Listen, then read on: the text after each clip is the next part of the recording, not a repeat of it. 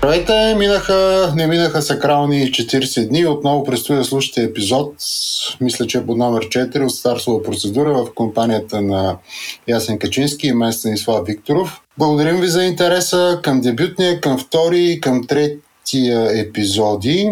Сега гост в днешното издание ще бъде един популярен, известен български ветроходец.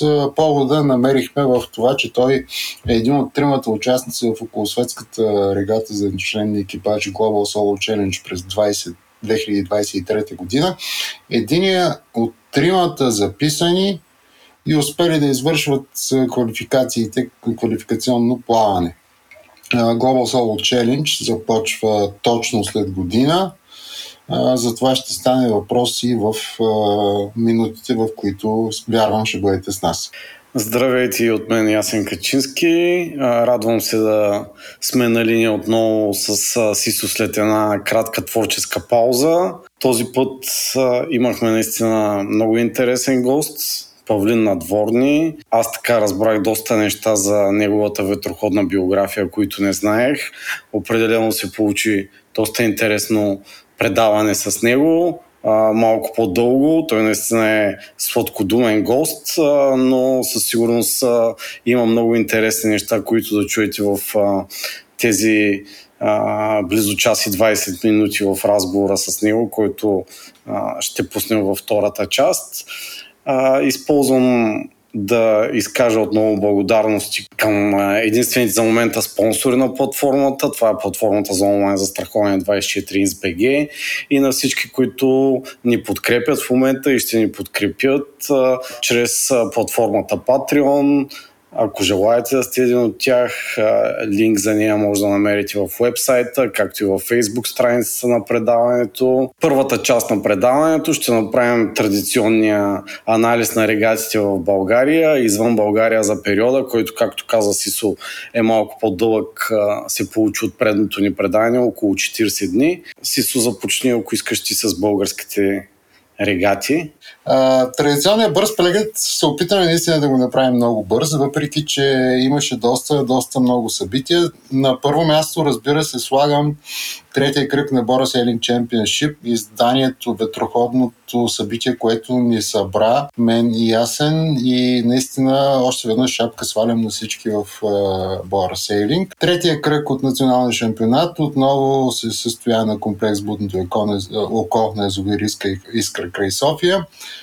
Кръга завърши с победа на Chocolate Racing Team от тях клуб Порт Бургас, следвани от Ултрамарин БГ, от спортен клуб по ветроходство Ултрамарин Варна и Сироко Уинд Клуб от Централен Софийски Ах клуб София.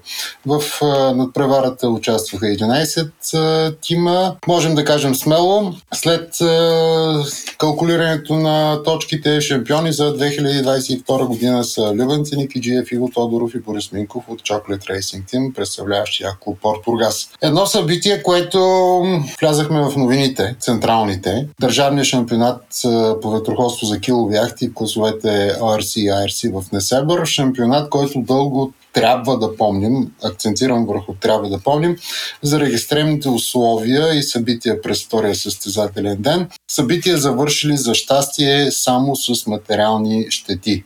Накратко за шампионата, шампионите по класове и дивизии в ORC, тази хендикапна система. Това са екипажите на Алекса, Бонистав, Нимана, Калина и Минтент Милк. И в ARC Ива Ломан, Уасаби и Меч. Едно много прекрасно начинание се възобнови след няколко години пауза. Шортхендед регата регата за двучленни екипажи. 12 екипажа се събраха във Варна за надпревара от Варна до Балчик и обратно. Първият етап бе по коригирано време по хендикапната система RC, а втората е преследване, което, за което ще стане по-късно и с нашия гост Павлин Надворни. Преследване предварително се изчислява разликата между участници в основа на техния RC коефициент и най-бавният стартира първи и така, така, така до най-бързия. Крайен успех за екипажа на LZ Yachting 1991. На подиума още стъпиха Паре, Ласпирит, Нимана и атрактивния Каприкорн с още по-атрактивния Андрус Стафунски. Купа България, клас Конрад 25, Р. Петерсон, един от най-масовите One Design класове у нас. Отново само с варненско участие, но това е една друга и много дълга и важна, надявам се, тема защото Петерсон има и в Бургас. Днес погледнах и в социалните мрежи. Имаше снимка на, едно, на една култова изоставена яхта от клас Петерсон. Sea Horse. Наистина, ако някой се интересува, може да потърси информация, да вземе този, това морско конче и да го възстанови. Наистина прекрасен корпус, един от първите един от първите произведени в Полша. Та за националната купа 7 екипажа очаквана победа за Минтент Милк с Калин Георгиев от тях клуб Капитан Георги Георгиев Порт Варна следван от Нунки на Александър Калчев от същия клуб и Феникс на Алексей Минков от Бездруховен клуб Синева Варна. Да, с аз да добавя малко повече за държавното първенство и шквала, който удари в утилията там. Всъщност това е за което и ти спомена, че българското ветроходство, за съжаление, с това успя да влезе в в всички новини. Накратко, по време на провеждане на гонката, удря много сериозна буря с на моменти даже над 80 възла вятър. Повечето от лодките са с опънати ветрила. Съответно, има както материални щети, имаше и човек паднал зад борда. За щастие, без жертви и пострадали. Тъй като не бях там, само ще си позволя да цитирам а, ИО а, мой добър приятел и съекипажник Йоан Колев, който е бил на, на борда на, на яхта Парея и всъщност а, така публикува един статус, който доста добре описва какво и как се е случило. А, та цитирам Йо, а, ето това чудовище днес ни разправ морето, с пориви на вятъра над 80 възла, 40 метра в секунда. Седяхме 15 минути с мачтата почти до водата и само на грот Удари ни светкавица, валяни градушка, заплетохме шкоти на винта на двигателя, но за щастие лодката издържа и тази буря. Разминахме се с леко скъсан грот и малко изгорели уреди. Други състезатели в гонката не бяха с този късмет. Разпрани гротове, генои и спинакери, щупени мачти и какви ли не други щети. А някои състезатели са преминали и през торнадо. Това е най-епичното време, в което съм бил във вода Утре ще видим как ще приключим с последния състезателен ден от Държавното първенство на килови яхти. Край на цитата от Йо. Още веднъж му благодаря, че ми разреши да го цитирам. А, най-хубавото от всичко е, както казах, че щетите са само материални и това е до голяма степен и благодарение на бързата реакция на морски хора от поморие, които, а, тъй като не съм бил там, а, нали, така от разкази на на присъствали, разбрах, че веднага са а, запалили джетове, моторни лодки и кой с каквото може е отишъл да, да търси състезателят, който е паднал в морето и всичко е завършило с, а, с щастлив край, слава Богу. А, остават обаче доста въпроси, защо никой не е предупредил състезателите, че се задава такава буря, За, защо самите организатори не са отменили гонката, виждайки какво се задава в крайна сметка дори по снимките се виждаше а, за какво сериозно явление става въпрос и всъщност то първо е ударил в Бургас преди да отиде към залива и естествено защо и самите състезатели до последно не са свалили платната. Тук а, имам обяснение и състезателния дух, желанието да, да си по-напред но това са така доста въпроси, на които дори мисля да направим отделно предаване, да, за да потърсим отговора. Правейки а, анализа на, на, на БГ регатите и състезанията, наистина няма как да не спомена и за втората така наречена любителска регата, която направихме отбора Селинг съвместно с Ветроходна академия София на Езовир Искър. За втори път организираме този формат тази година и всъщност формата позволява на хора с, по-малко опит а, или направо без никакъв опит в, в ветроходство да опитат а, Design регатите. А, както и първото издание, това беше изключително успешно. Най-вече с това, че буквално виждахме в, в, в за два дни как участниците усещат тръпката на състезателното ветроходство. Хора, които за, до момента са плавали само круизно или дори въобще не са се качвали на лодка, а на втория ден вече горят в, в състезанието и това наистина е лично за мен голям, голям ентусиазъм да видя тези хора как открият ветроходството за себе си.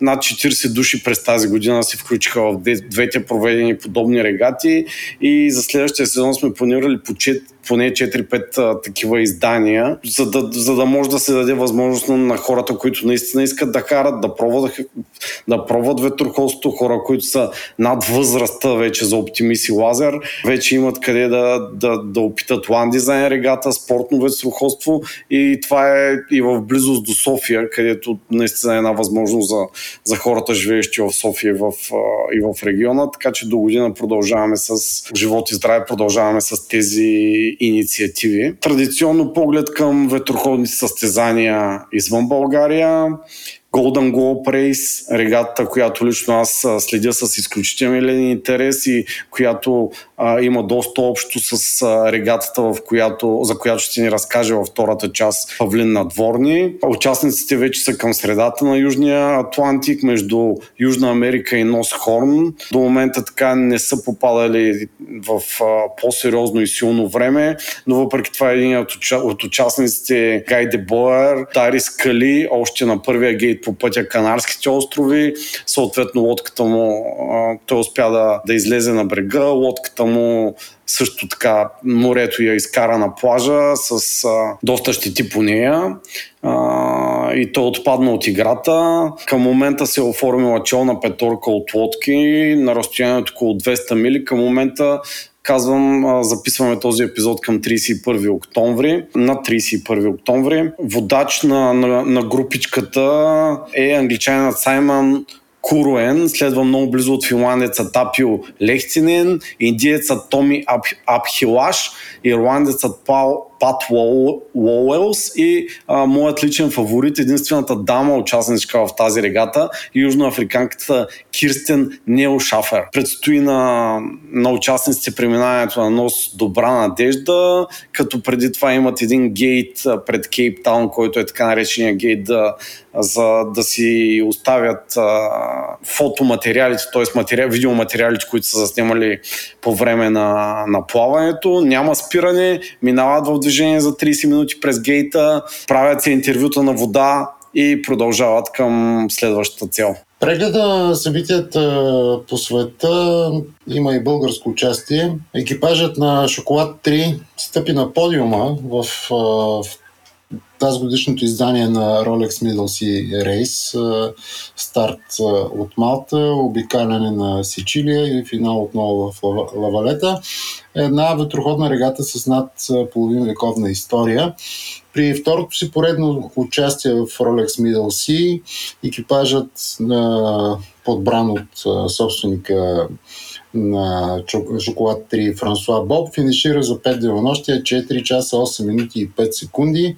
Подиум в ORC2 и 6 място в клас RC 2. Великолепно представяне за екипажа плаваш под швейцарски флаг, но участваш от името на Ях клуб Порт Бургас. Тия дни приключи една традиционна за българските ветроходци есен регата, за киловяхти, с която си удължаваме, удължаваме, удължаваме сезона.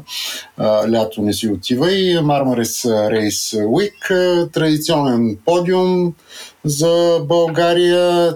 Този път в RC Charters за екипаж на Черноморец Бургас шкипер Валентин Николов. Да, чудесно е, че в обзора на международните регати споменаваме и български клубове и екипажи. Продължайки нагоре по скалата на, на лодките от към инвестиции, технологии и пари. Следващото е кратък коментар за кръгът на CLGP в Испания, в Кадис. Беше доста интересно. Спечелиха Франция с шкипер Куентин Делапиер. Втори останаха Штатите, трети Австралия. Много интересна финална гонка, изключително спорвана и решаваща състезанието, като а, французите буквално с една корпусна дължина изпревариха Штатите на финала. Разбирате какво означава една корпусна дължина при скорост около 40 км в час. С това Франция влезе в, а, на трето място във временното класиране, след водачите от Австралия и Нова Зеландия. Предстоят още доста интересни кръгове там. Една, следващо една доста неочаквана и неприятна новина от SSL Gold Cup. За съжаление, отмениха или надявам се отложиха финалите на състезанието, които трябваше да се проведат в момента от 28 октомври до 20 ноември в Бахрейн. А, така доста кратко фейсбук съобщение официално, което гласи, че поради логистични и технически трудности а, състезанието няма да се проведе. Всички се надяваме все пак тази страхотна инициатива да намери начин да продължи в следващите години. Отново съм аз наред. Плащам се за тази корпусна дължина, която реши спора в CLGP. Ще ви акцентирам върху една разлика, която не знам как да коментираме. Само 3 хилядни от точката определят абсолютния победител в Европейското първенство в клас RC в Нидерландия. В спора за титлата са Давид и Голият, образно казано, Делер 29 яхта на Лен Русо и Бенето Фърст 47.7 на Франсуа Губо. Има една формула на RC шампионатите, която взема предвид резултата на всяка лодка, плюс броя на стартовите, плюс броя на стартиралите в отделните дивизии, така и така. И в края на краища тези 3000 дни определиха Моана да бъде европейски шампион на ARC. Не искам да пропускам просто безкрайен респект за нашите сънародници, за, за българите, които плават по един или друг начин в Гърция. Извън а, фокуса остана и егейската регата от а, тази година и Кария, Фурни, Агатонис и Самос, ако правилно се изразява мяска. Две яхти под български флаг стартираха. Теодора на нашия добър приятел Мирослав Шопов от Кърджали, редовен участник на регати в Гърция и Сараная Сенк или Сараная 5 на нашия общ приятел Иво Варбанов. Е са съответно 11 и 21 от 46 екипажа в общото класиране на ORC Спорт. И завършвам моето участие в анонса в първата част с още един исторически поглед назад. Знаете, че през 1983 година Австралия печели най-ценният трофей в световното вътроходство, Купата на Америка, Купата на свете на стоте Гвинеи, Грозната купа. Така прекъсва 132 години американска хегемония, най-дълъг рекорд за победи в съвременната спортна история.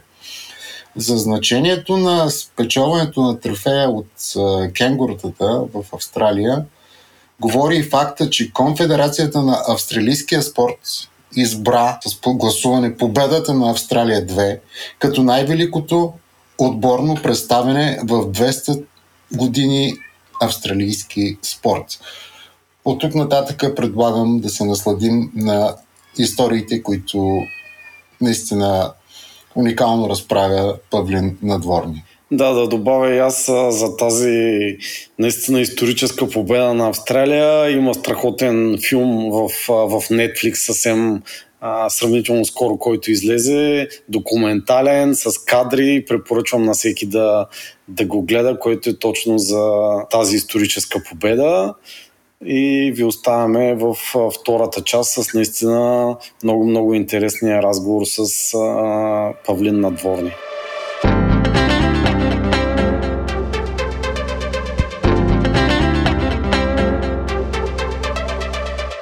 И така, вече казваме добре дошъл на днешния гост, господин Павлин Надворни. Можеше и без господин. Можеше и без господин. така. Формалният повод в разговора предварително стана дума, че точно след ще бъде да, стане. Точно на тази дата, да. 28 октомври. Моя старт, нали, на моята група. Да. 28 октомври 2023 година от Лакоруния, Испания, стартира Global Solo Challenge, регата за после ще го уточним двучлени екипажи, самотници и така нататък. По класическия маршрут старт от Лакоруния, преминаване на трите големи географски носове Добра надежда, Лилуин и Хорн и финал отново в Лакоруния с 25 000 нагоре да. проплавани мили. Добре, да го изчистим още в началото този езиков въпрос. На английски е казано точно ясно. Single-handed. На български още се чуден пишещите как да е сам, самотен или еднорък не е добре. Ами, според мен е, здрасти момчета, да си кажем официално здрасти, нали, и за, и за самия подкаст. Според мен, дори английското наименование не е точно, защото хората, които караме сами яхтите си, ние не сме едноръки. А single-handed буквално означава, би трябвало да означава точно това. Тя, има и такива, нали, колеги, и то доста известни ветроходци, нали, които имат, са физически ощетени, нека така да кажем, въпреки това, това не ги спира, но технически би трябвало да е едночленен екипаж. За мен самотно, самотно плаване човек не е самотен, тол, чак толкова самотен, звучи малко преувеличено, но така или иначе някаква традиция остана в българския язик, самотен мореплавател, самотно плаване, така че може би защо не да се остане същото. Принципно, според мен, би трябвало да просто да се казва яхта с едночленен екипаж. Може би е най-правилно. Аз съм на същото мнение. Благодаря ти за подкрепата неформално в битката с колегите. Яска. Павка, здравей и от мен. Добре дошъл при нас. Благодаря, че прие поканата. Разбира се. А, така, преди, преди предаването попрочетох за твоя доста богат ветроходен опит. Признавам си, нали, знаех, че си опитен ветроходец, но не знаех, че наистина имаш толкова много а, мили, морета, океани за теб. Всъщност ти си а, 12 пъти си пресичал Атлантика, да. а, с, а, при това с различни лодки, имаш а, хиляди мили за теб. А, а, в същото време участваш на регати, участваш на регати с екипажи, обучаваш ветроходци в спортно и не само в спортно и круизно ветроходство. Та първият ми въпрос към теб е кое е по-интересно за теб? Круизното ветроходство или състезателното ветроходство? И също така ще те помоля все пак, въпреки че може да бъде намерена на така ветроходната ти биография, да разкажеш и, и няколко думи от твоята гледна точка за нея може би някои от слушателите ни все още не са, не са запознати с нея. Нека първо да отговоря на въпроса, защото а, с напрежението напоследък, чисто работно напрежение, най-вероятно ще забравя за какво, а, какъв е въпроса. така че а, а, отговарям веднага на въпроса. Дълги години бях състезател, всъщност аз съм състезател от дете. А, от 8 годишен се занимавам с тази лудост, както някои хора биха казали, включително и съпругата ми. Но за мен състезателното ветроходство, рейсинга, в който отново попаднах през последните няколко години, попаднах, се включих по-скоро, беше някаква, някаква добре забравена, доста добре умело забравена, добре забравено минало. А, имам предвид, че състезавайки се в а, всички видове олимпийски класове и не олимпийски, бих искал да кажа, а, в детските и юношеските години, преминавайки през четвъртонник а, а, по време на а, петте си години в морско училище, участвайки на световно първенство а, за четвъртонник през 89-та година, също като курсант през юли месец 89-та година. А, нормално е тръпката от а, състезателното ветроходство да е преобладаваща. А, в един момент а, така се случи, а, такива бяха и годините и времената а, след 89-та, че Първите три години в морско училище бяха по времето на един социален строй, нека така да го наречем. Последните две бяха по времето на друг социален строй или поне към прехода към него, който все още не съм убеден, че е приключил 30 и няколко години по-късно, но приоритетите бяха различни началото на 90-те години и заминавайки от България, пак с яхта между другото, но това е друга история, доста дълга и интересна сама по себе си.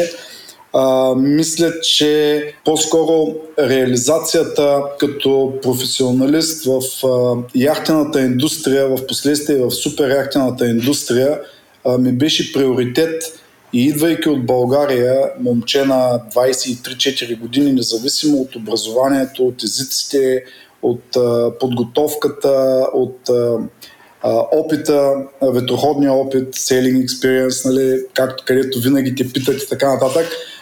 Всъщност, доста наивно би било човек да, дори да мечтае, говоря все пак за неща от преди 30 години, да попадне в някакъв, някакъв, някакви такива кръгове на състезателния елит, нека така да го нарека, а, чисто професионално. А, така че в един момент пътят ми тръгна а, в посока супер яхти. Бях първият българин, който попадна в така наречената супер яхтена индустрия и като капитан, и като помощник капитан, и като механик в последствие, което е интересен такъв твист, нюанс в, в биографията ми, което пък ми даде страшно много като подготовка за като някакъв подготовка и като опит за по-нататъчната ми професионална кариера, нека да го наречем, дори и след завръщането ми в България. А, така че а, връщането ми към рейсинга, към състезателното ветроходство а, беше сякаш, бих казал, съдба. А, даже съм споделял с хора, които а, така, мое обкръжение, приятели, познати, роднини дори, че даже не мога да обясня а, какво точно ме накара през пролета на 2018 година а, да погледна обява в eBay, в която моята настояща лодка беше обявена като а, яхта пострадала от урагана Ема, която се търси в настоящото и в тогавашното и състояние, salvage boat, т.е. измъкната от каманаците на Холихед, горе в Северен Уелс, разрушена марина от урагана Ема – която се търси нов собственик на някаква остатъчна цена след покриване на, от страна на застрахователя на тотална загуба на предишния собственик. А, така че бих казал, че е съдба, а, за която в крайна сметка аз съм бил готов да направя тая стъпка. Само искам да вметна, че през а, 2018, когато вдигахме лодка на колеги, небезизвестна за вас лодка, нали, известна тук на, а, на, нашия, на нашата сцена, състезателна сцена екстази. Просто съвсем спонтанно казах на момчетата, мисля, че съм в че съм на крачка да направя поредната най-голяма глупост в живота си и да си купя състезателна яхта и то пострадала от ураган. Така че, как да кажа, а, самия факт, че аз имам други съдове, знаете добре, нали, и с обучение на хора се занимавам, и с чартери и така нататък. След като направих ремонта на Еспресо Мартини и я пуснахме на вода, близо две години не намерих време дори с една от круизните лодки, нали, които притежавам, да изкарам семейството си до романтика, до, до, до галата на половин милион от пристанище Варна. Всичко беше единствено фокусирано върху състезателната част и състезателната яхта. Така че това предполагам, че отговаря на въпроса Яска. Да. Окей, okay, ясно състезателна. тоест, участието ти в uh, Global, Global Soul Challenge а, го приемаш по-скоро като състезание с другите участници или състезание и предизвикателство към себе си? Не, преди всичко второто. А, абсолютно на 100% мога да отговоря, че това е предизвикателство към мен самия. А,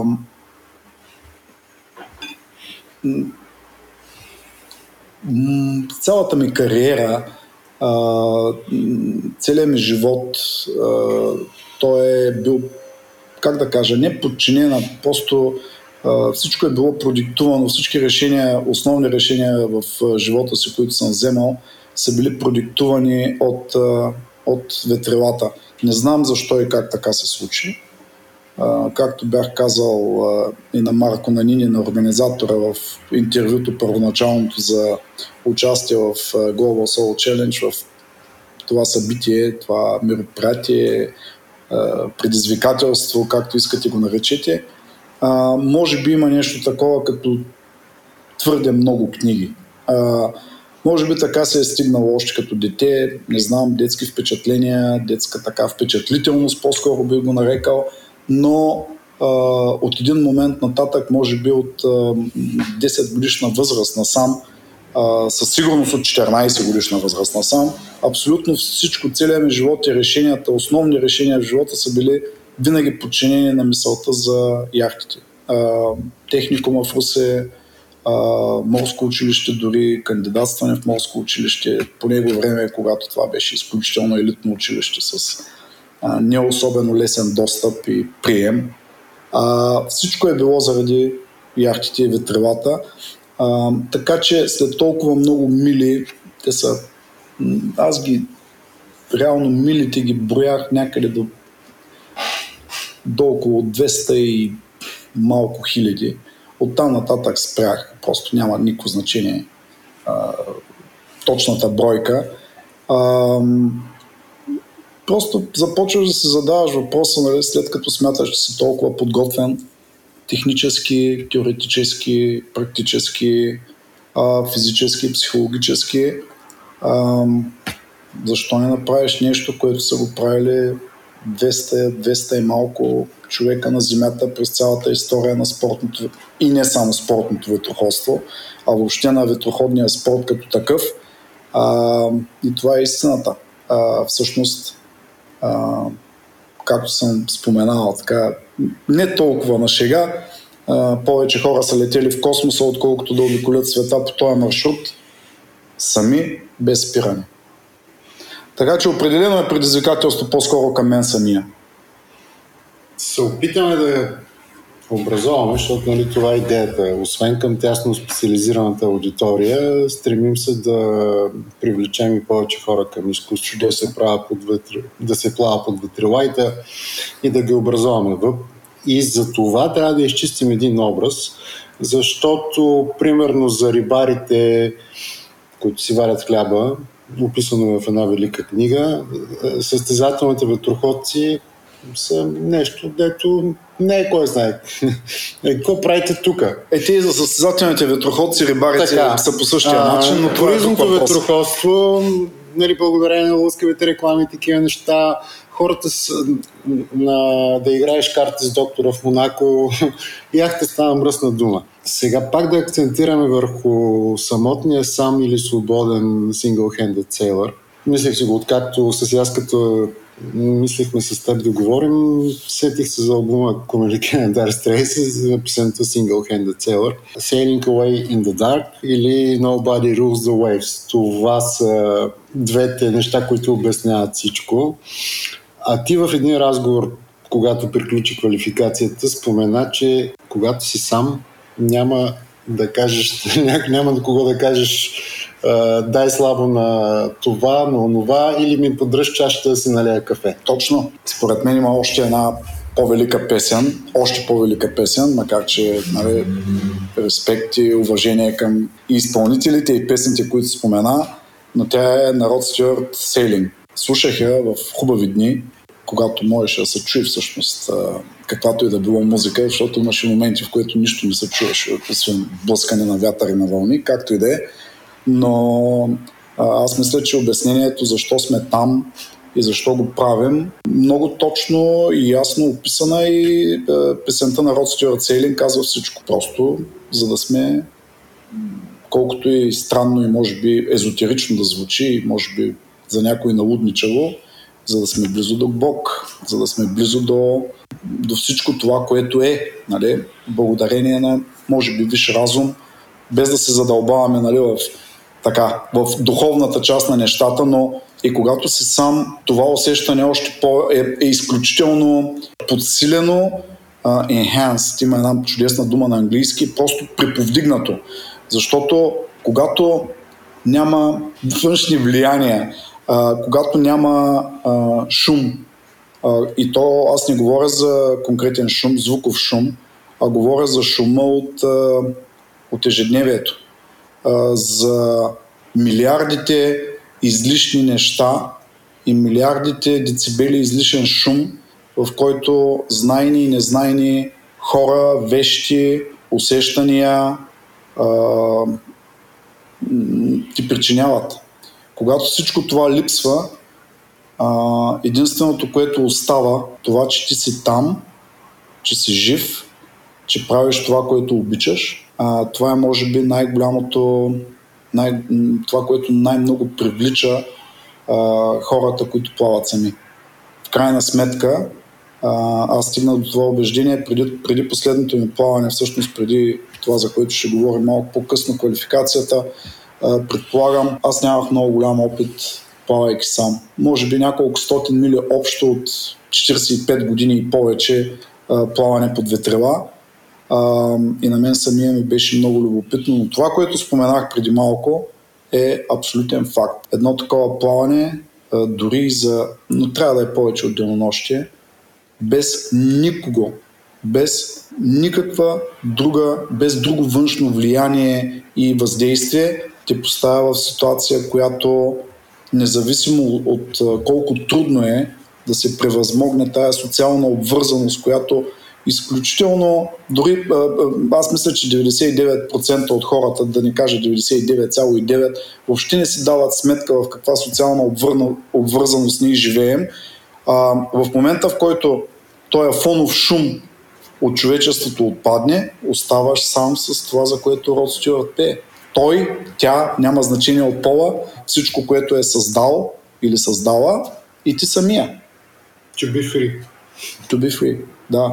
И това е, може би, най-истинската форма на свобода, което плаването с екипаж междувременно, не случайно го бях споделил и след като се а, върнах, след като приключих квалификацията, а, че дори още един човек на борда променя нещата на 180 градуса. Значи, втори човек на борда, това е плаване с екипаж. Оттам нататък всичко е подробност. Един, двама, 13, 15, 20, няма никакво значение. Това е плаване с екипаж. Значи има черно, има бяло. Един или повече от един. Ами, да кажем малко повече за квалификацията, откъдето всъщност тъкно се връщаш. Както казахме, точно след една година е старта на регатата, а ти се върна преди седмица. 10, да, 10 дена, 10 да. дни се върна от тази квалификация, която всъщност е задължителна за участието в, в регатата и всъщност може би за слушателите, които не са не са съвсем наясно какво представлява регатата. Ще е полезно и няколко думи за самата регата, организация. За мен всъщност в пред... беше интересно в предварителния разговор, когато каза, че регатата е тип преследване, т.е. според коефициента и показателите на лодката, всеки тръгва в определено време и се предполага, че най-добре ще финишира първи. А, да, да. Разкажи малко да. и за това. Ами, а, формата, форматът а, на това предизвикателство, защото м- всъщност Марко, организатора, а, чиято е идеята за това събитие, а, то си е ветроходно събитие, нека така да го наречем. А, а, това не е а, cut road, с други думи, е някакво изключително а, напънато а, състезание по своя замисъл с, а, с зъби и ногти а, професионалисти да се опитват заедно с спонсорите си, които а, наливат милиони евро в, а, в проекти за нови яхти, а, за а, крила, фойлове, а, все по-голяма скорост и така нататък.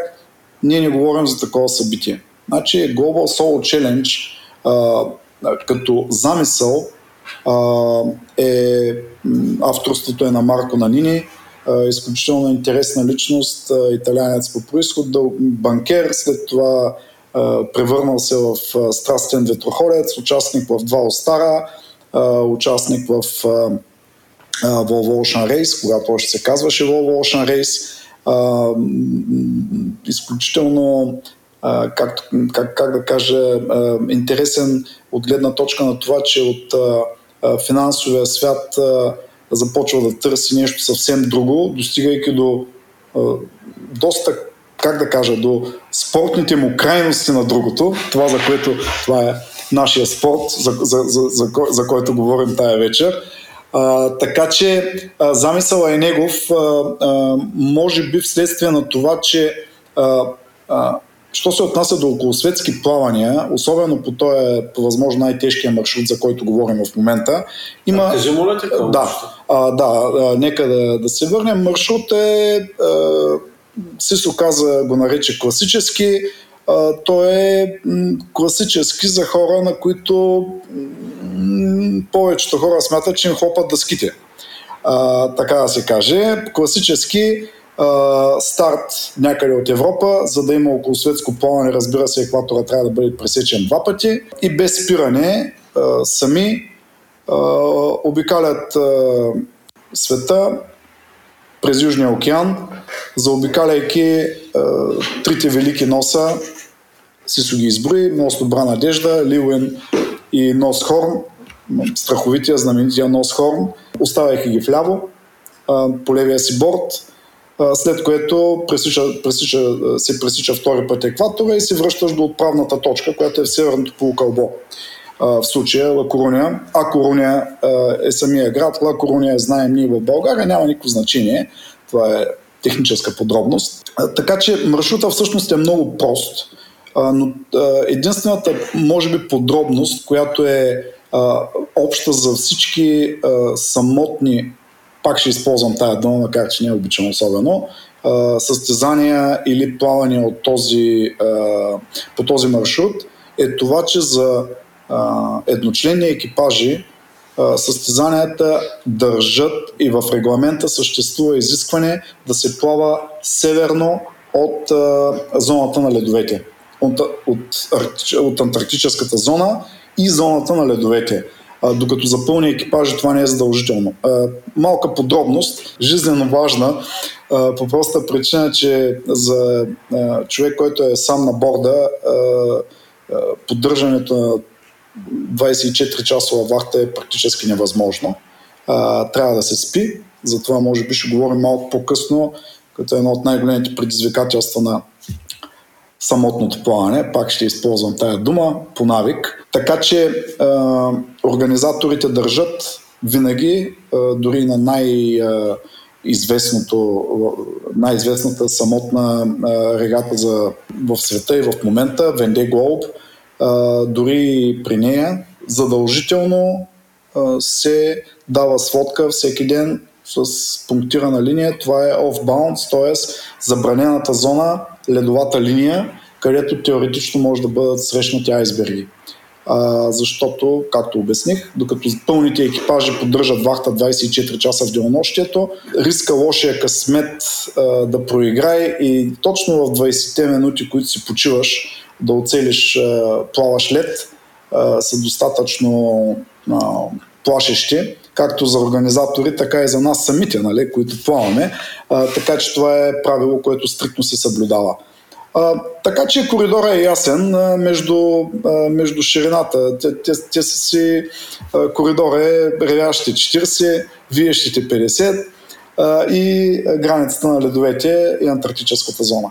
И аз като спомена първите ни броеве, понеже правехме Нали, стараем се да обхванем всичко и у нас и по света. Става въпрос за Golden Globe Race. Всички го следим. но аз се хващам за ограниченията, които са към участници в Golden Globe Race. Има ли го това при вас в Global Soul Challenge?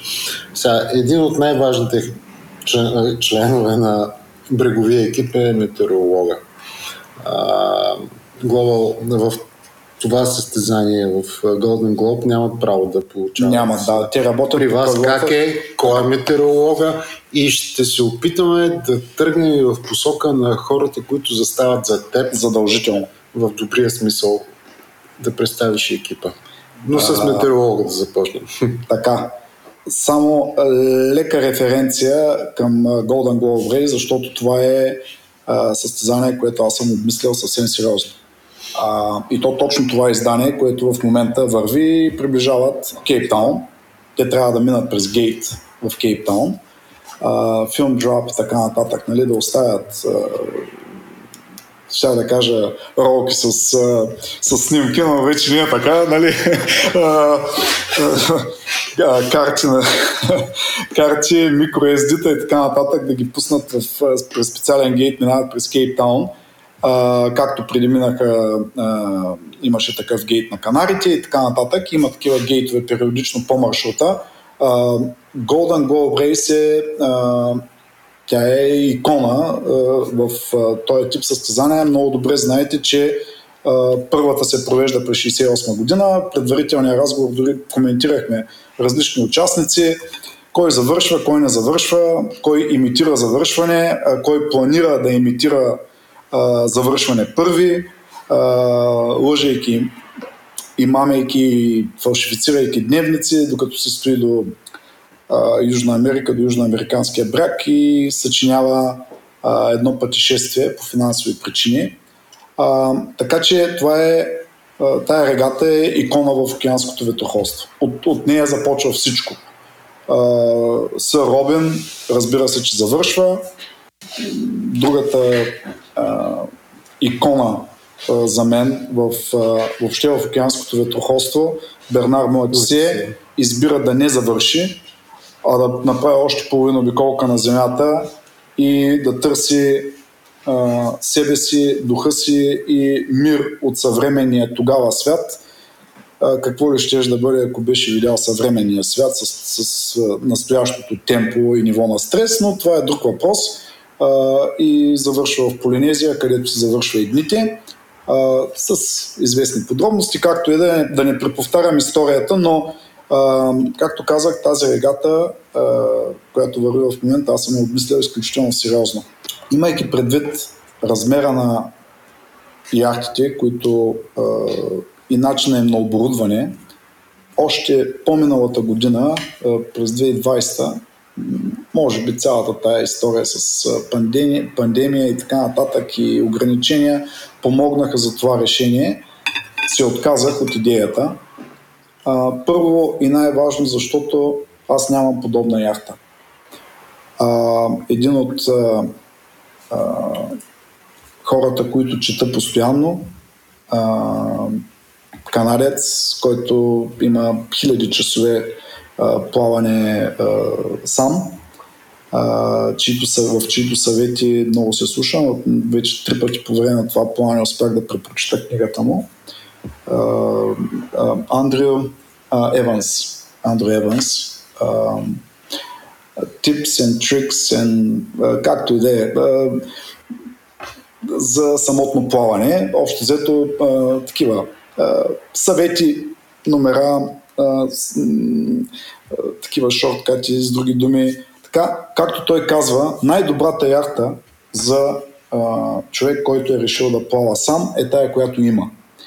И тъй като аз нямах лодка, а, която да е класическа, която да няма никакво оборудване, освен а, това, което е имало през 68 година, каквито са и правилата на Golden Globe Race.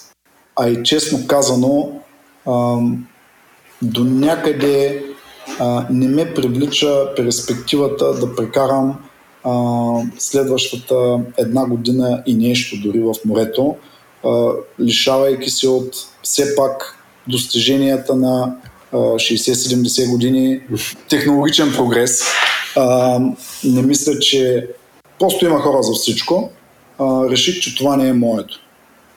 И идеята отпадна. Освен това, трябваше да търся специално оборудвана лодка и така нататък, което а, някак си, а, да, не, се, не, ми беше, не, не беше моето. А, така или иначе, другата крайност, Венде Гол, както споменах, около светско състезание по абсолютно същия маршрут. Старта е на няколко стотин мили по-на изток, Лесар Долон, в дъното, нека така да го наречем, на Бискайския залив. Това е състезание за професионалисти с изключително високотехнологични яхти, проектиране и построение за самото издание на състезанието. И независимо от това, че именити ветроходци с давам пример Жан Люкам на последното издание на Венде Глоб успя да направи изключително добро представяне и класиране а, с а, старо издание, с, с стар модел на, а, на яхта, която няма крила, няма фойлове и така нататък. А, това е нещо, което а, изисква изключително висок бюджет, а, изключително мотивирани спонсори и аз мисля, че нашите, а, как да кажа, ветроходни реалности а, и и самата ни държава и развитието на спорта в нея, въобще да не говорим за ветроходния спорт, за момента изключват въобще перспективата за участие на, в нещо подобно. Но Global Solo Challenge е нещо помежду, както споменах и в началото на разговора ни, е нещо помежду и това е толкова атрактивно в цялата идея на Марко, че той успява да, да организира събитие, което, в което могат да участват различни яхти, задължително серийно производство. Има отделна категория за несерийните, нека така да, да нарека. В първото издание на правилата и в Notice of Race, в известие за, за състезанието, това нещо не беше възможно. След това се промени в последствие във второто и третото издание да участват яхти между а, 32 и 55 фута, ако не се лъжа. 55 е последно. А, да. А, като а, единственото, което има значение е това те да отговарят на правилата за безопасност, които са над 40 страници, между другото, само да вметна. А, много по завишени, дори от а, яхтите, които в момента плават в а, Golden Globe Race, където, например, само вмятам водонепроницаемите прегради са препоръчителни, но не задължителни. При нас е задължително да имаме 4 водонепроницаеми прегради а, и така нататък.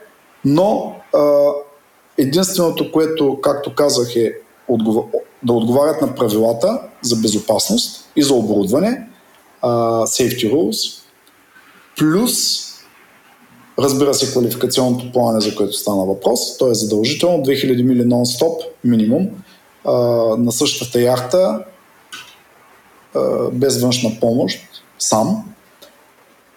И третото, което е да имат сертификат по IRC, една от обмерните системи, която традиционно и много отдавна се използва за офшорни и океански плавания.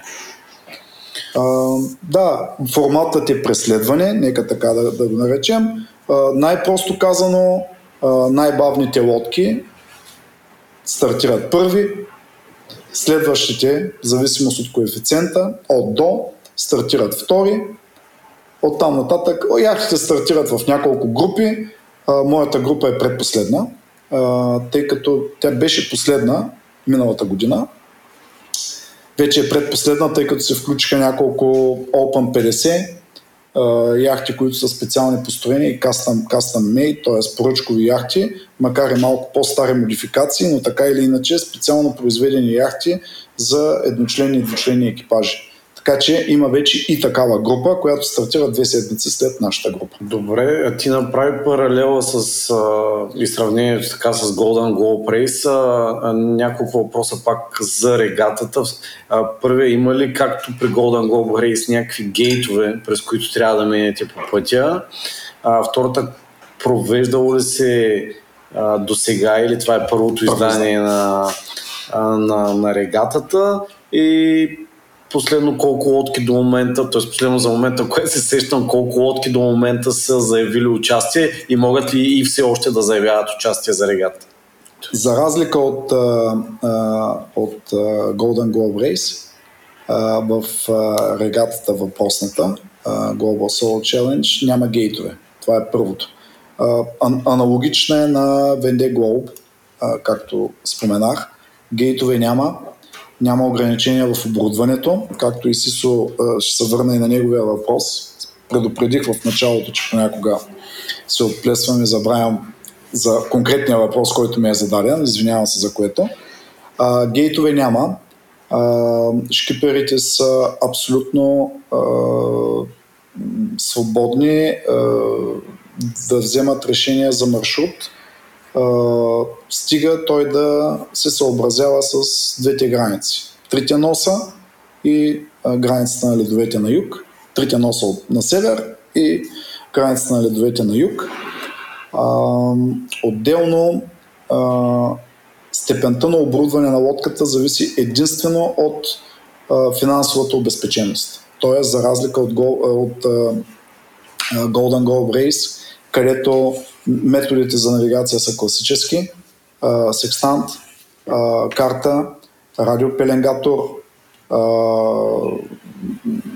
и всякакви други средства за комуникация. Няма, няма SSB радио, да, да, не, да не го пропусна, защото точно преди няколко дена възникна възникна този въпрос по време на Golden Globe Race, как един от участниците а, чрез а, радиолюбители, през късовълново радио, е успял да взема актуални прогнози, което всъщност не е забранено от правилата, но никой друг от участниците не го е направил.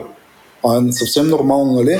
При нас а, а, е абсолютно разрешено да имаш а, а, водене от брега, метеоролог, за това ще се върна, брегови навигатор – както и съвременни методи за комуникация. Дори на моята квалификация имах три различни начина през сателит да осъществявам комуникация с брега. Така че това не е забранено. Както казах, с изключение на това, че яхтите са серийно произведени, не по-малко от 20 в серия, и размера е ограничен до 55 фута, всъщност, дори в последното издание на правилата. Не знам дали не беше завишен. Сега се замислям просто подробност, дали са 55 или 60 в новото издание. Мисля, че останаха 55. Има редакции на правилата. така или иначе, всичко е разрешено както на имоките, както на, на Вендего, както за професионалните състезатели, с изключение на това, че яхте са серийни. Всичко останало е а, както при тях. И в тази връзка се връщам на твоя въпрос. А, все още съм в процес на доизграждане на екипа, но по, а, от самото начало, а, и то вече минаха доста, до, няколко месеца, а, след предварителни разговори, бих казал не няколко месеца, мина почти една година, а, откакто разговарях с първите а, членове на бреговия екип, който за мен е изключително важен, както при подготовката, така и по време на самото плаване, но най-вече при подготовката. А, подготовка, добрата подготовка е 90% от, а, от работата. Плаването всъщност, честно казано, е айде да не са 10, но нека да са 20%. 80% от всичко е подготовката. Всъщност, най-голямото предизвикателство за повечето от колегите, които към момента яска са 52-ма,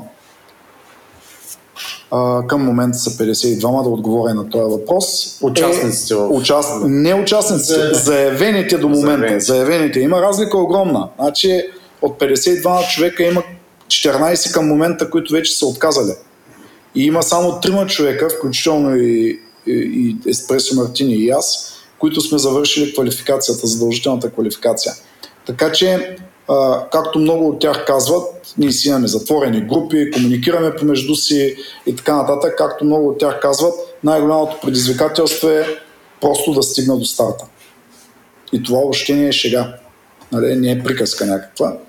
А, да се връщам на бреговия екип. А, бреговия екип, а, нека да започна с а, Светлозар Тенев и Васко Попов. А, близки приятели, едни от най-титулованите ни, титулованите ни ветроходци, а, с а, тяхна си история, а, докато аз бях дете и младеж, а, с наша си история на лично приятелство и познанство от много години насам, от 30 и няколко години. А, изключително ценени а, от мен хора, които а, на всичкото отгоре с а, Светли Тенев, с Ламби, направихме и деливари на а, Еспресо Мартине, когато цялата беше отчукана а, с меки бордове, деламинирани а, от Северен Уелс до България стартирайки на рождения му ден, 14 октомври 2018. Така че а, той е абсолютно един от най-добрите моряци, които съм срещал през живота си а, и изключително уважавам от мен човек. А, Васко Попов, а, известен наш състезател по ветроходство, а, с, заедно с Ламби, с Светлио, а, екипаж на Булкон Стар, а, първо място на Ту Стар и така нататък и така нататък, знаем. Хенри Кокончев. Също участник. Също участник в All А, а, мой, мой навига... Така, Тодор Адамов, а, сървер на Лойц регистър, в момента е пенсионер, който е неотлъчно до мен с молба да му Напомням, че досажда прекалено, никога до сега не съм го правил, защото той е изключително педантичен, методичен мъж, който е натоварен с задачата да следи а, постоянно правилата от, на организаторите и дали Еспресо Мартини отговаря на тези правила във всеки един момент конструктивно, като стъкмяване, като а, текущи ремонти, като допълнително оборудване и така нататък. А, другия член на наземния екип е Пламен Янакиев, а, колега с а, много голям опит, включително и в Штатите, включително и Транспасифик, по време на Транспасифик рейса. Той е навигатор, който също така ще се занимава и с метеорологията. А, и а, не искам да по никакъв начин да пренебрегвам човек, с който а, отношенията ни може да са имали, а, а, как да кажа, социалните и фейсбук отношенията може да са имали а, възходи и падения, но днеска, днеска включително а, си писахме и по време на плаването също така а, комуникирахме. Това е Николай Джамбазов. А, Николай Джамбазов, Коко, а, за мен е един от а, а, най, как да кажа, опитните ветроходци в България независимо от възрастта си, може да бъде изключително полезен и аз по никакъв начин не бих подценил неговия опит и него, това, с което той би могъл да допринесе към, към това плане, което предвиждам. Така че да, той е също човек, с който ни предстоят дълги беседи и разговори. Много съм щастлив, че спомена Николай Джамбазов. Просто в едно от предните издания на стартова процедура бяхме анонсирали и давахме линкове към книжен пазар и към книги за ветроходство. Аз в твоите градина си камъните моля те да, да дадеш линк към, с Тангра в океана, една книжка на Николай Джамбазов, която четох в тези времена. Нека зададем обаче въпроса така. Съвсем ще бъда, се постарая да бъда м- точен. Да бъдем а, полезни и на специализираната аудитория и на хората, които се стремим да приобщим. Венде Глоб, Golden Globe Race, Global, Global Soul Challenge. Ако ги подредим така, Шампионска лига, Лига Европа и Купа на УЕФА, все пак, за да имаш успех в едно такова издание, трябва да имаш бюджет. Финансирането. Финансирането трябва да има някаква кампания, национална. Аз се връщам към нея страхотни времена, когато, примерно, за Volvo Ocean Race, си спомням, в Финландия бяха направили кампания с Обединената банка на Финландия, за да участват сломи в а, това. Тоест, трябва да има финансиране, трябва да има и национална кампания. Обаче, от друга страна, ние още не можем да си ги измерим, че е по-голям. А, нали? Да. Дорасли сме за тая кампания. И а, като се върнем към плаването на капитан Георги Георгиев, на Коко Джамбазов, на Дончо Пазов, на доктор Куртев, може би доктор Куртев е най-светлия, той човек нали, тръгне и си направи това, за което е мечтал.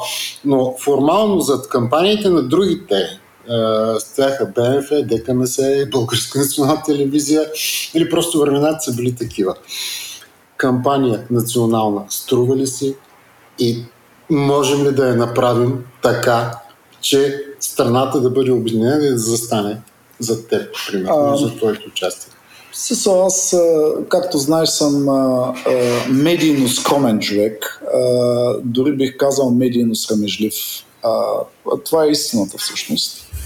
А, за съжаление, може би, а, за далеч по може би незначителни не са, не е точната дума, но за далеч по-дребни неща се бият далеч повече тъпани. А, нека да кажа така. А, всяко време си има а, а, подхода и а, начина за осъществяване на дадено начинание или за неговия провал. А, така че по никакъв начин аз не мога да омалуважа постиженията на хората, които са тръгнали и са направили нещо, каквото и да е то. Не говоря само за околосветски плавания на българи или на хора от други националности, още не го коментирам. А, това е плаване, което изисква финансиране. А, финансирането на целият този процес съм го започнал сам. Uh, както знаете, и двамата uh, имам фирма, която се занимава точно с това моята основна дейност е яхторемонт, така че опитът е огромен, както и съответните най-вече ресурси от гледна точка на ноу-хау. Какво можеш да направиш по възможно най-добрия, здравия и ефтиния начин. Нали, това въобще не е за подценяване. Искам да кажа, че в моите лични контакти, приятели, познанства, а, е, има много хора, нормално, които са много тясно свързани с морския бранш и морската професия. А, сред тях има а, собственици на сериозни бизнеси, а, менеджери на още по-сериозни бизнеси а, и компании. А, така че а, мога да кажа, че съм намерил доста добър отзвук. Тази идея моя е намерила доста добър отзвук и до момента не мога да се оплаша, оплача от липса на интерес или липса, липса на а, добро отношение а, и то съвсем конкретно а, финансово отношение. Нека така да го кажем. А, за щастие а, не е необходима огромна национална кампания. А, по простата причина, че бюджета не е толкова висок. А, значи бюджета е десетки пъти, бих казал, а, по-нисък, отколкото а, бюджета на една лодка за Вендеглол. Както казахме, всъщност най-голямото предимство е, че лодката аз вече имам. А, така че а, от гледна точка на кампания, а, така или иначе е редно, а, нормално такава да бъде открита. А, заради ситуациите в света през последните няколко години умишлено забавях, а, а, как да кажа, а, увеличаване на публичното присъствие нали, на тази идея и още разгласяването, малко биене на тъпана, нека така да го нарека, и разлайване на кучетата по една много проста причина. Знаете какво стана 2020 година, знаете какво стана след това, затова промених и квалификационното плане да не е в Черно море, а да бъде в Средиземно. И прочее и прочее. Така че аз не обичам да разочаровам хора, всъщност мразя да разочаровам хора. И за мен поет ангажимент към спонсор, към човек, който дори е решил да задели 5 лева от, от джобните си пари нали, в това аз да отивам и да плавам някъде и да, да направя нещо, за мен това нещо означава много и по никакъв начин не бих си позволил да ги разочаровам. И затова, когато възникнаха всички тези сътресения последните няколко години, аз умишлено, независимо, че заявката ми стои, ако не се лъжа от края на 2020 година, дали не беше и, и, и пролета на 2020, под номер 7 е моята заявка след възникване въобще обява на това събитие на Global Soul Challenge, след обява на първото издание на обява за състезание, както и да е. А, така че а, умишлено забавих публичност, както казах, за да не се стигне до евентуално анулиране на самото събитие. Анулиране, забавяне, отлагане и така нататък. А, не ме плашеше толкова а, недостиг на средства, а, отколкото а, обратното набиране на средства и анулиране на цялото събитие. По-скоро това ме това е по-плашещата перспектива. Беше в момента всичко е изяснено, така че на 9 а, а, ноември,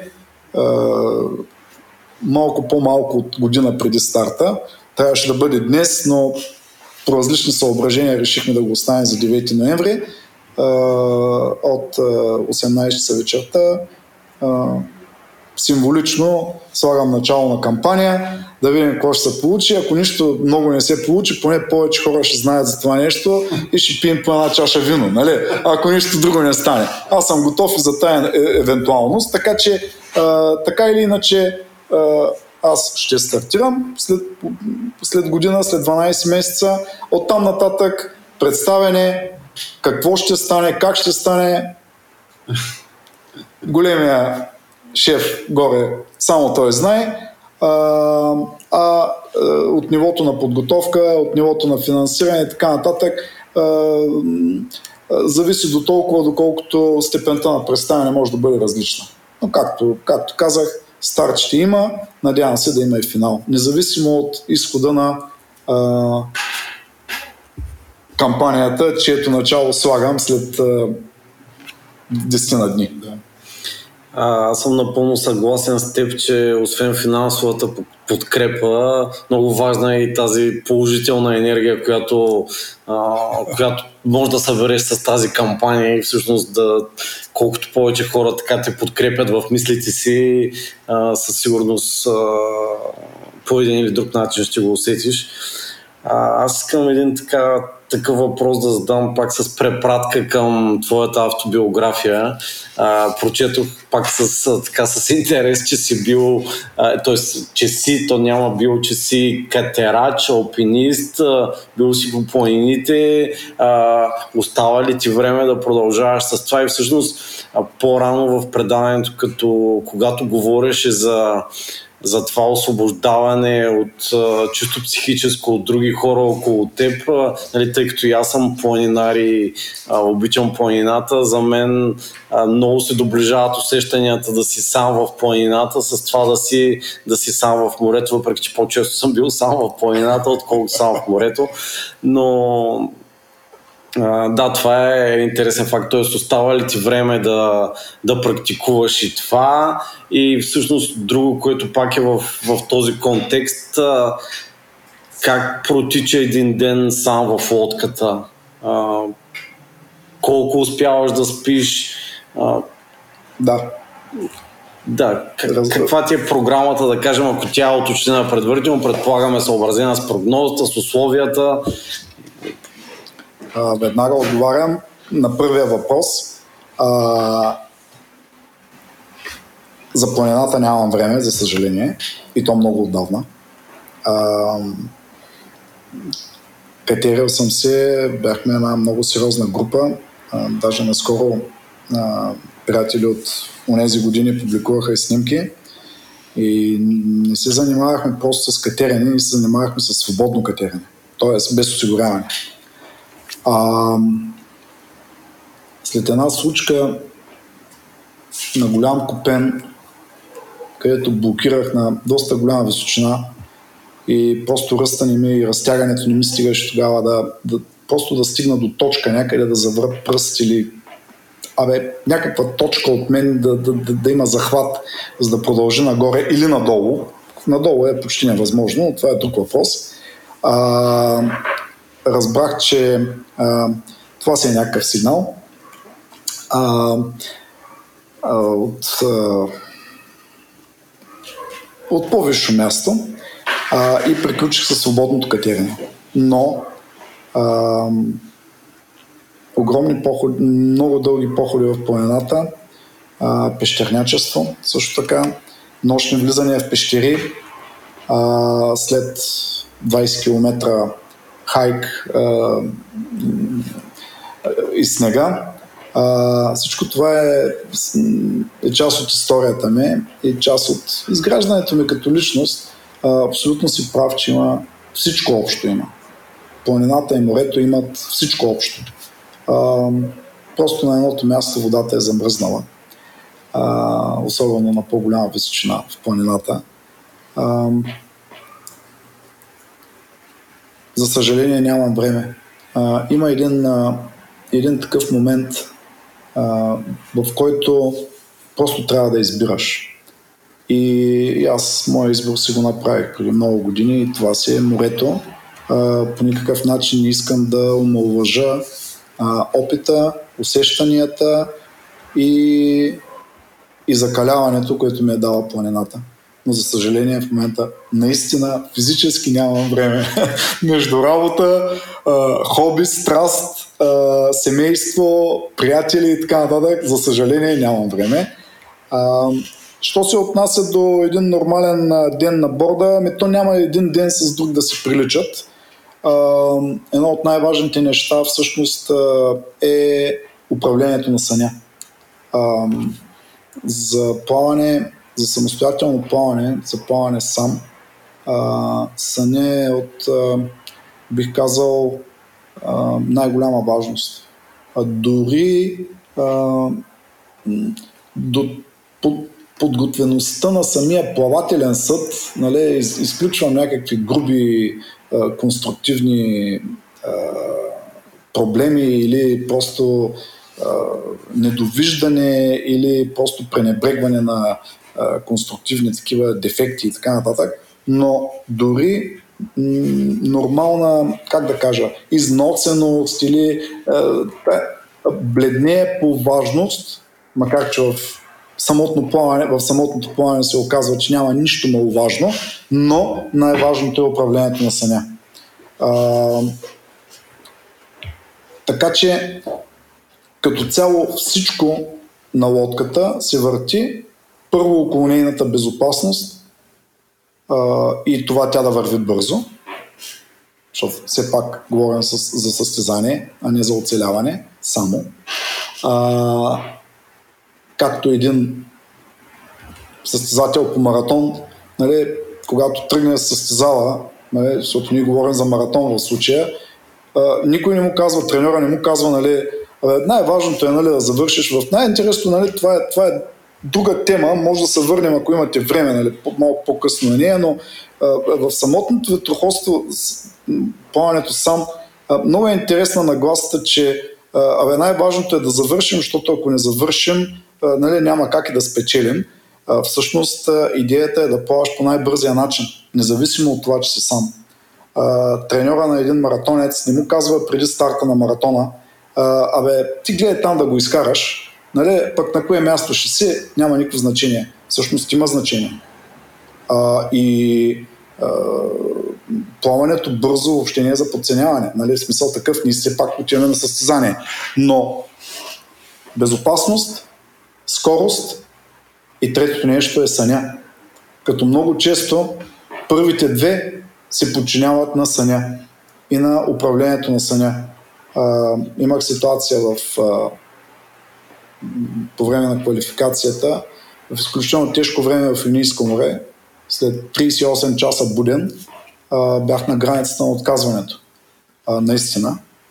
А, имахме и технически проблем, скъсан риф на грота, а, целият грот а, съответно с скъсването на рифа 35 възла на срещно време, а, поривите бяха към 42, това видях аз всъщност, може и повече, може но там 42 възла ги видях на порив а, и в един момент а, се скъса втори риф, Едновременно с втория риф се скъса и лейзиджаците, които са въжетата, които държат платното на гика.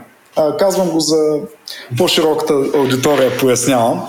И в един момент имаш едно немалко платно, немалка площ, 70 и квадратни метра, които бясно плющат във въздуха. нормално, когато го скатаваме, накатаваме тук в, след тренировка или след гонка, на състезание сме 4, 5, 6 човека в нормално време, а тук са сам. А, яхтата е, аз както се изразявам на ушите си, ти си сам. Прибирането на грота включва качване на гика, т.е. си на около 2 метра и нещо отгоре. Вълната е 5 метра, блъска на борт, грота плющи във въздуха и събирането му ми отне близо 4 часа. След денонощие и половина буден, бях много близо всъщност, след което седнах до на, на скрито и на сравнително сухо, относително сухо, защото всичко е мокро така или иначе, когато залива.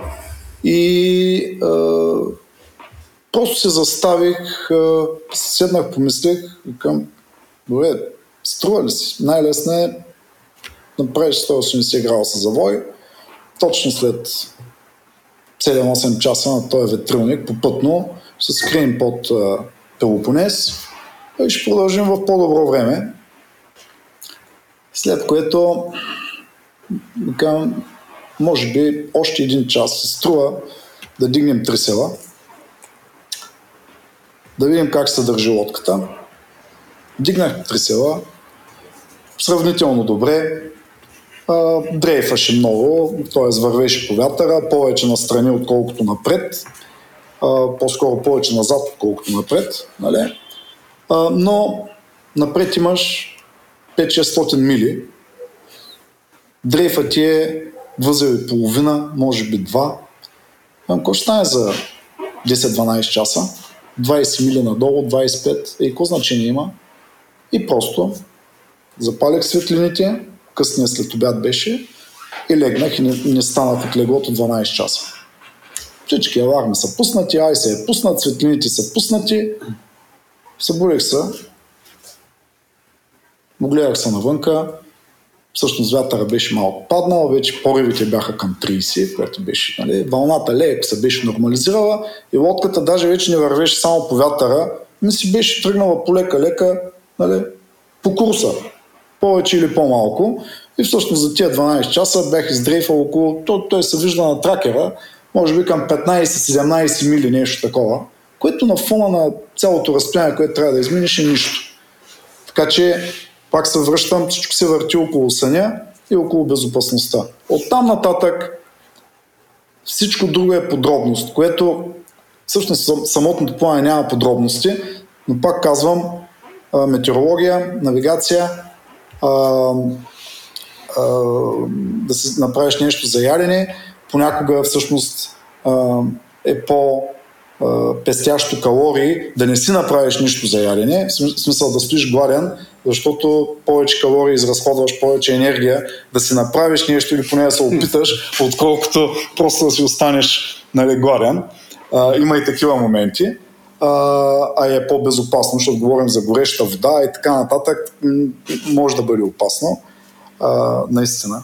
А, когато си сам е такива дребни неща, както си се каза, като а, място, където да си защипиш чашката за кафе или пакета с лиофилизирана храна, в която да налееш, да, да налееш гореща вода, придобиват изключително а, голямо значение.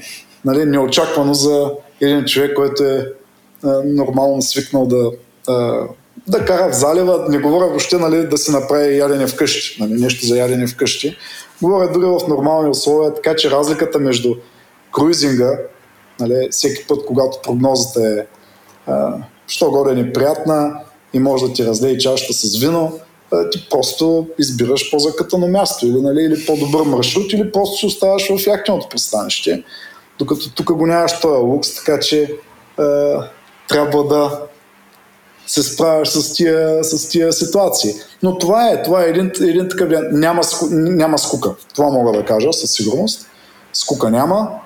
Е, има странни а, усещания по някое време, когато мозъка започне да а, компенсира липсата на контакт с хора, а, като чуване на реч в монотонни звуци от платна, от вятър, а, от двигател, когато зарежда акумулаторите. Сега, Мина вече, минаха изборите, не искам да ви кажа какво чувах докато зареждам един час. А, нали, но това беше името на една партия, която се повтаря и към просто не може, не е истина това нещо. Нали. Двигателя Ян Марчето върти и аз чувам името на една партия човек. Викам, да абсурд е, разбираш ли. Но факт, женски гласове, абсолютно членоразделна реч, която четох нормално. Мисъл такъв там вече като станат сериозни нещата, има признаци, които, които въобще той е на шега го казвам, но всъщност е а, изключително важно да можеш да разпознаваш признаци на, да. на превъртане, нека така да го, да го нарека, а, за да не се стига до някакви такива психотични, съвсем а, нали, а, ситуации. Имало е случаи, а, масово се наблюдават разни такива полусънни състояния нали, сред а, хора, които плават сами, по-дълго време имам предвид. Така че хубаво е да се наблюдават признаците и да е, човек да внимава. Все пак. Сега като слушах последните няколко минутки, като че ли за себе си намерих отговор на това а, сам, самотен, свободен. На няколко пъти каза съвсем спонтанно, без да се замислиш, да вдигнем, да свалим, да рифоваме. Тоест, ти си сам, обаче говориш в множествено число. А, това е едно. И второ, сещам се за една друга книга, за която Яската беше пуснал линк, а, за A World of My Own, светът, който ми предвижда на Робин Нок Джонсън, който пък в съвсем така шеговит он беше казал, че е наредил на корабния браснар да го пострижи и да го бръсне. и да го бръсне. Те видях след като се прибра. Или по-точно ми показа снимка. И култовото, което той каза, че сънувах една вечер една моя позната, но като се превера в Англия няма да й кажа какво съм сънувал. така че за тия моменти. Да, има го в картите. Чува гласове, аз ви споменах. Говорейки си сам, всъщност а, а, имаше моменти, в, който, в които говорих на автопилота. И това беше вече към края, мраморно море, пак на доста тежко време, насрещно, насрещно течение, насрещен вятър. Просто трябваше да стоя буден пресечехме и трафика, фарватера, сепарацията, сепарацион, схемата на сепарация на разделно движение, да бъда конкретен и, и просто трябваше да остана буден. Един от начините е да създадеш диалог. А, и за да не изглеждаш напълно куко в собствените, собствените си очи, а, нали, поне може, може да си говоря с автопилота. Нали? Сега той не ми отговаря, а, но поне можех да направя някакво усилие така че той е а, чисто психологичен, психологически момент, а, когато а, сам се създаваш, съзнавайки много добре, нали, че няма нужда да говориш на машина, на някаква интегрална схема, реално погледната. и механично устройство, което бута руля напред-назад, нали, наляво-надясно вместо тебе, но то е някакъв вид комфорт, който постигаш някакъв вид диалог и това те държи буден. Така, що се отнася до причувания, въображаеми разговори и така нататък, мозък е, е изключително интересен в това отношение. Аз бях добре подготвен за това какво мога да очаквам, чисто теоретично, но споменавам го така леко с ми става смешно. Монотонният шум от двигателя, който зарежда акумулаторите, чувах името на политическа партия по едно време. А, отвън, а, пак в а, шум, който е от периодично автопилота нали, кача кандидатъра, пада малко, той се движи така по една лакатушеща траектория. Отпускане и натягане на грочката, чувах женски глас, отчетлив женски глас а, по едно време. А, така че а, мозъка се опитва да замести социалния контакт, съвсем нормално е, пак казвам. Има ги тия моменти. За сънища аз не сънувам толкова често, така че съм нямал такива сънища с жена, собствена или съседка или позната. А, така че няма какво да спестявам на никого, що се отнася до сънища. Определено аудио, такива а, миражи да ги наречем, или аудио иллюзии имах. Случи се, бях подготвен за което, в смисъл такъв не съм се впечатлил много-много. Спомних си, това, което съм чел, не траеха много дълго, не траеха много дълго, така че нямаше клинични симптоми, нека така го нарека, така че с това си останах. Да, има ги тия моменти, те са добре описани в специализирана литература и могат да бъдат очаквани дори и визуални такива. Нали?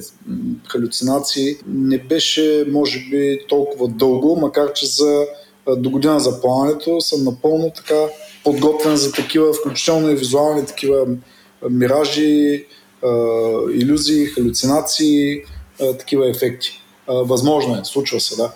Мозъка се опитва просто да замести социалния контакт, което е, предполагам, нормално. Разкажи ни малко повече за така най- най-притеснителните опасни моменти, които си имал в морето, в океаните, бури, от какво са, т.е.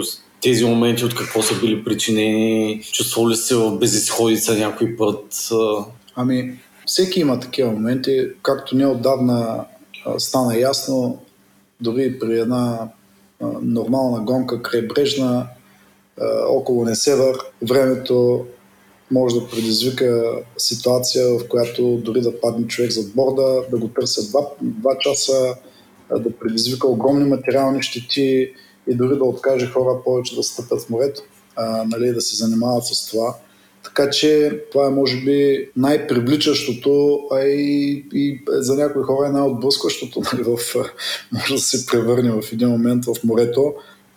Един ден не си прилича с друг. Така че за много хора, които се чуят, нали, не му ли доскочава, не, не доскочава ли в морето, няма скучен момент. Няма два еднакви дни, няма две еднакви вълни, няма две идентични метеорологични обстановки и колкото и да си приличат дните, всъщност всеки ден е различен и всяка ситуация е различна. През годините, разбира се, съм имал и аз, и, и, и плавайки сам, дори и сега на последното плаване на квалификацията, доста и тежки, интересни нали, и смесени, тежко интересни моменти. Нали. Та, за някои са интересни, за други са тежки, за други са смешни. Общо взето, една и съща ситуация може да бъде възприета по много различен начин от различни хора с различно ниво на подготовка и на различни плавателни съдове. Така че това е от огромно значение. Обеден съм след толкова години в морето, че дори различните възприятия за височина на вълни,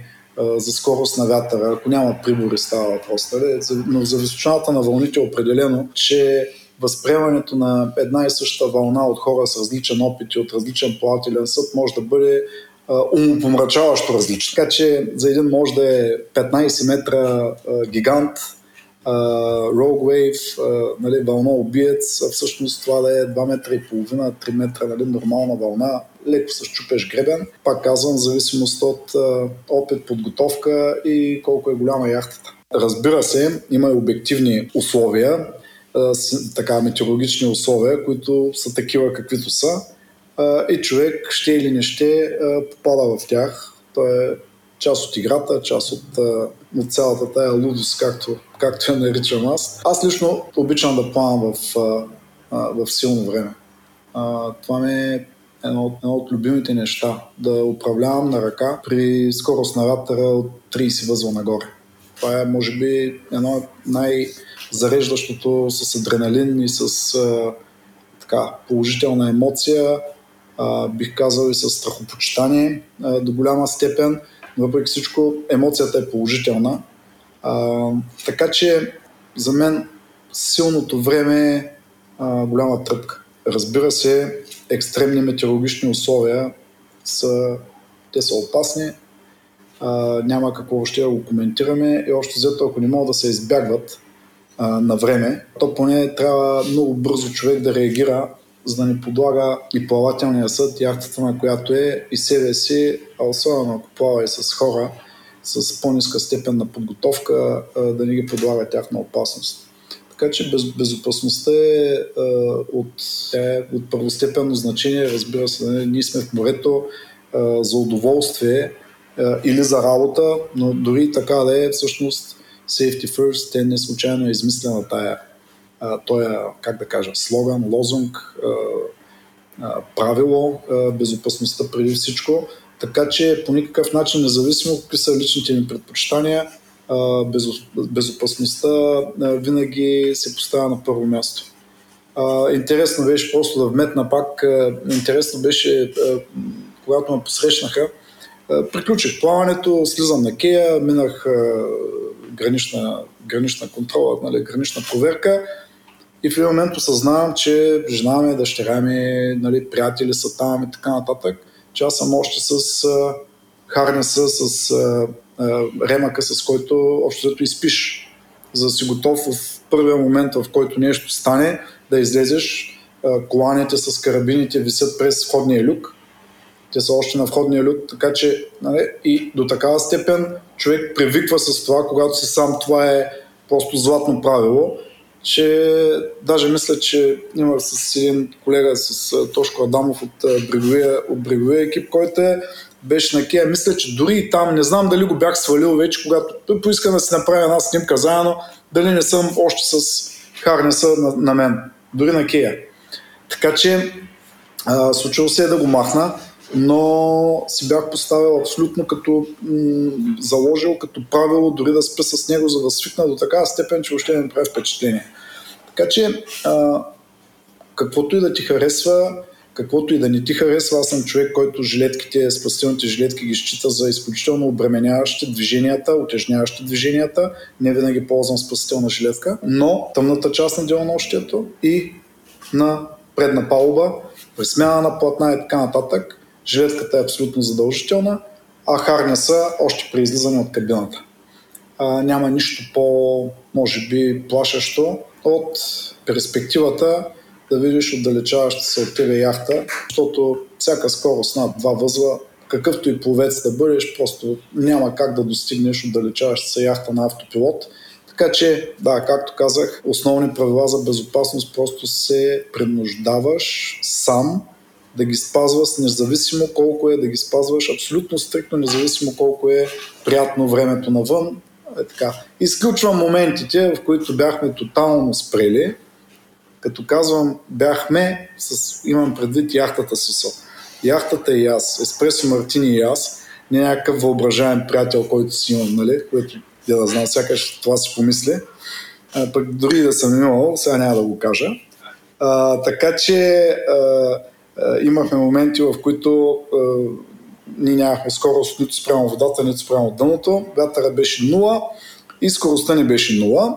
И, а, дори и тогава а, имаше спасителен кръг във водата, а, трапче от а, транеца, по което да мога да се кача безопасно и един кранец за всеки случай, а, когато просто се къпах морето.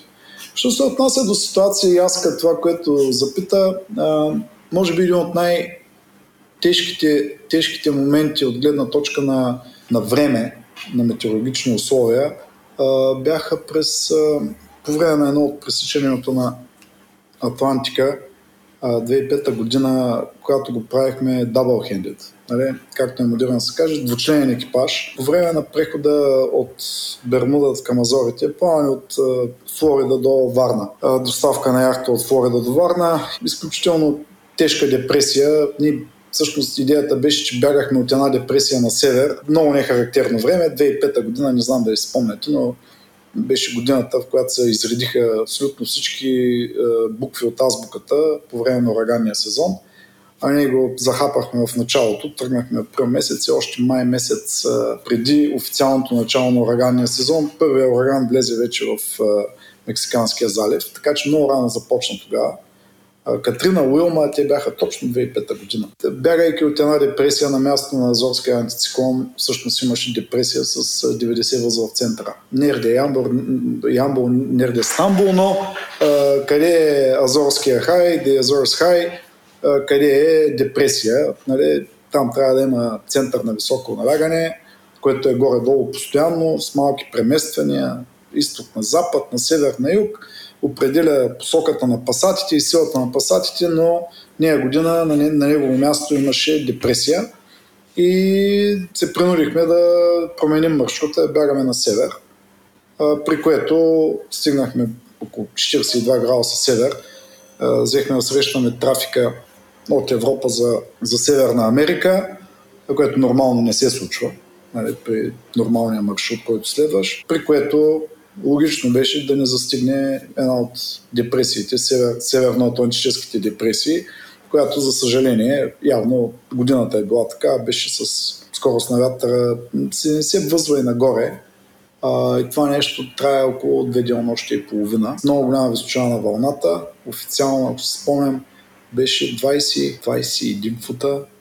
А, беше средната 27. Не мога да се сетя точно, но вълната беше изключително сериозна, значи и sustained wind си беше 70 възла. 70 възла е много, време, много вятър, особено в океана, особено в Северния Атлантик, особено когато продължава 3 дни. Два дена и половина, 3. И лодката беше близо 40 годишна, с доста компромиси от гледна точка на, на конструкция, на, на корпус, особено паловата. Корпуса си беше добре, по-скоро паловата беше шперплат с малко стъклопластика отгоре. Виждаш се още взето небето така, като погледнеш от вътре навън. и ние бяхме двама. А, имаше критичен, критичен такъв период.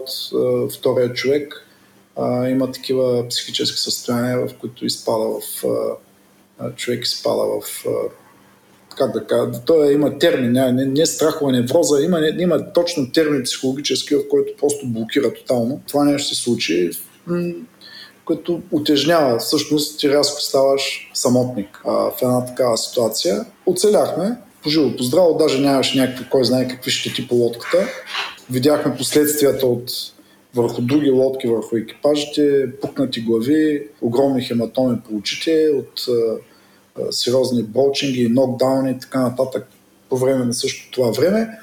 А, при нас не се получи а, нищо такова, просто идеята е за всяко, за всяко едно време, за всяка една ситуация просто правиш най-доброто, което трябва и когато дойде момента, в който нищо повече не можеш да направиш, вземаш кредити от касичката. Не знам, казвал ли съм ви моята теория, която тя не е моя. Бяха чел в някаква книга и не мога да сетя къде теорията за кредитите от касичката на дядото. Ами, тя, интересна е теорията, но аз твърдо вярвам в нея. Тя горе-долу гласи следното. Ако всеки път, когато излезеш за едно плаване, нека да кажем от тук до романтика или от тук до Бълчик, или дори е там да се закотвиш някъде да се изкъпиш долу на Фичоза или на 2 мили от пристаниш, няма значение къде. Ако всеки път, когато, когато излизаш, все пак а, проверяваш м- как са ти въжетата, а, проверяваш прогнозата, поглеждаш си нивото на маслото на двигателя, проверяваш си спасителния плод, на място ли е, вързан ли е, спасителния кръг може ли бързо да се хвърли на нали, нападнал човек за борда. Общо правиш някаква поне елементарна подготовка, било то е за възможно, много, възможно най-краткото плаване, нали, дето може да си измислиш, с пълни аджами, любители, семейство, няма никакво значение на борда. Всеки път, когато правиш това, слагаш някакъв кредит в една каса някъде, в, де да знам къде е, Дейви Джонс или на дядото някъде в касичката, и това е някакъв кредит, който работи в твоя полза. Когато в една и съща ситуация, вие знаете много добре, има случаи, в които повече нищо не мога да направиш. Просто няма какво повече да направиш. Всичко, което знаеш, всичко, което можеш, се изчерпва. И въпреки всичко, в аналогични случаи с аналогични лодки, някои хора оцеляват някои лодки, а други не. Моята идея е, че в такива случаи черпиш от тая касичка. Черпиш кредити. И това е разликата защо някои хора оцеляват, а защо други не. Интересна теория, може би граничеща на суеверие. И аз като че ли с тази история за кредитите, която наистина трябва да бъде обнародвана, като че ли павката изпревари въпроса за трите златни правила. да, до някъде, но аз все пак ще го задам. Ние си имаме така един традиционен въпрос, който задаваме на всички, които ни гостуват какви са твоите три златни ветроходни правила, като нали, те може да са в насока спортно ветроходство, т.е. как да спечелим регата, може да са в насока чисто круизно, как да, как да направим най-безопасното и най-успешното круизно плаване, като да, може да кажем, че това за касичката може би беше едно, ами, едно е. от най-важните да, да всеки път наистина да си проверяваме и да да сме сигурни, че всичко е в най-добрата изправност. Която ами аз, да... аз може би малко по при мен малко по-обобщаващо стоят нещата, може би малко по-отдалеч ще ги погледна нещата и веднага ти отговарям. Даже нямам никакво така колебание, нали, когато като ти ги казва, ако става по за правила, Първото и най-важното е пълно дълбоко уважение към морето. То е много по-голямо от нас, от всеки един от нас.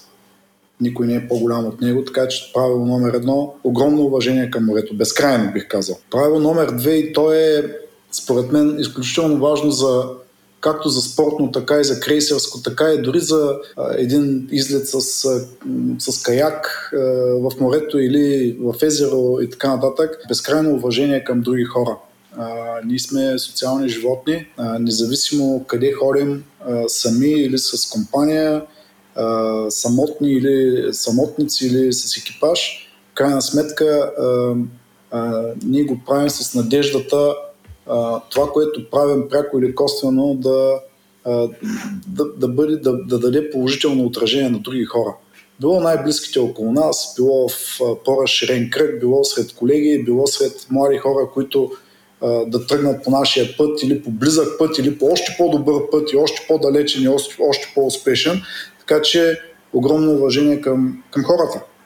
Това е второто правило. И третото за мен, а, а, което а, вече, деца казва, близо 50 години, става на 55 след, деца вика, след 10 на дена, след толкова много години постоянно самоусъвършенстване. Морето и ветроходството е една безкрайна област. Няма човек, който е научил всичко, няма човек, който знае всичко и няма човек, който някога в цялата история на взаимодействието между човечеството и морето и океана, като цяло, въобще морето го наричам в най-общия смисъл, а, който да е научил, видял а, или някога ще види всичко.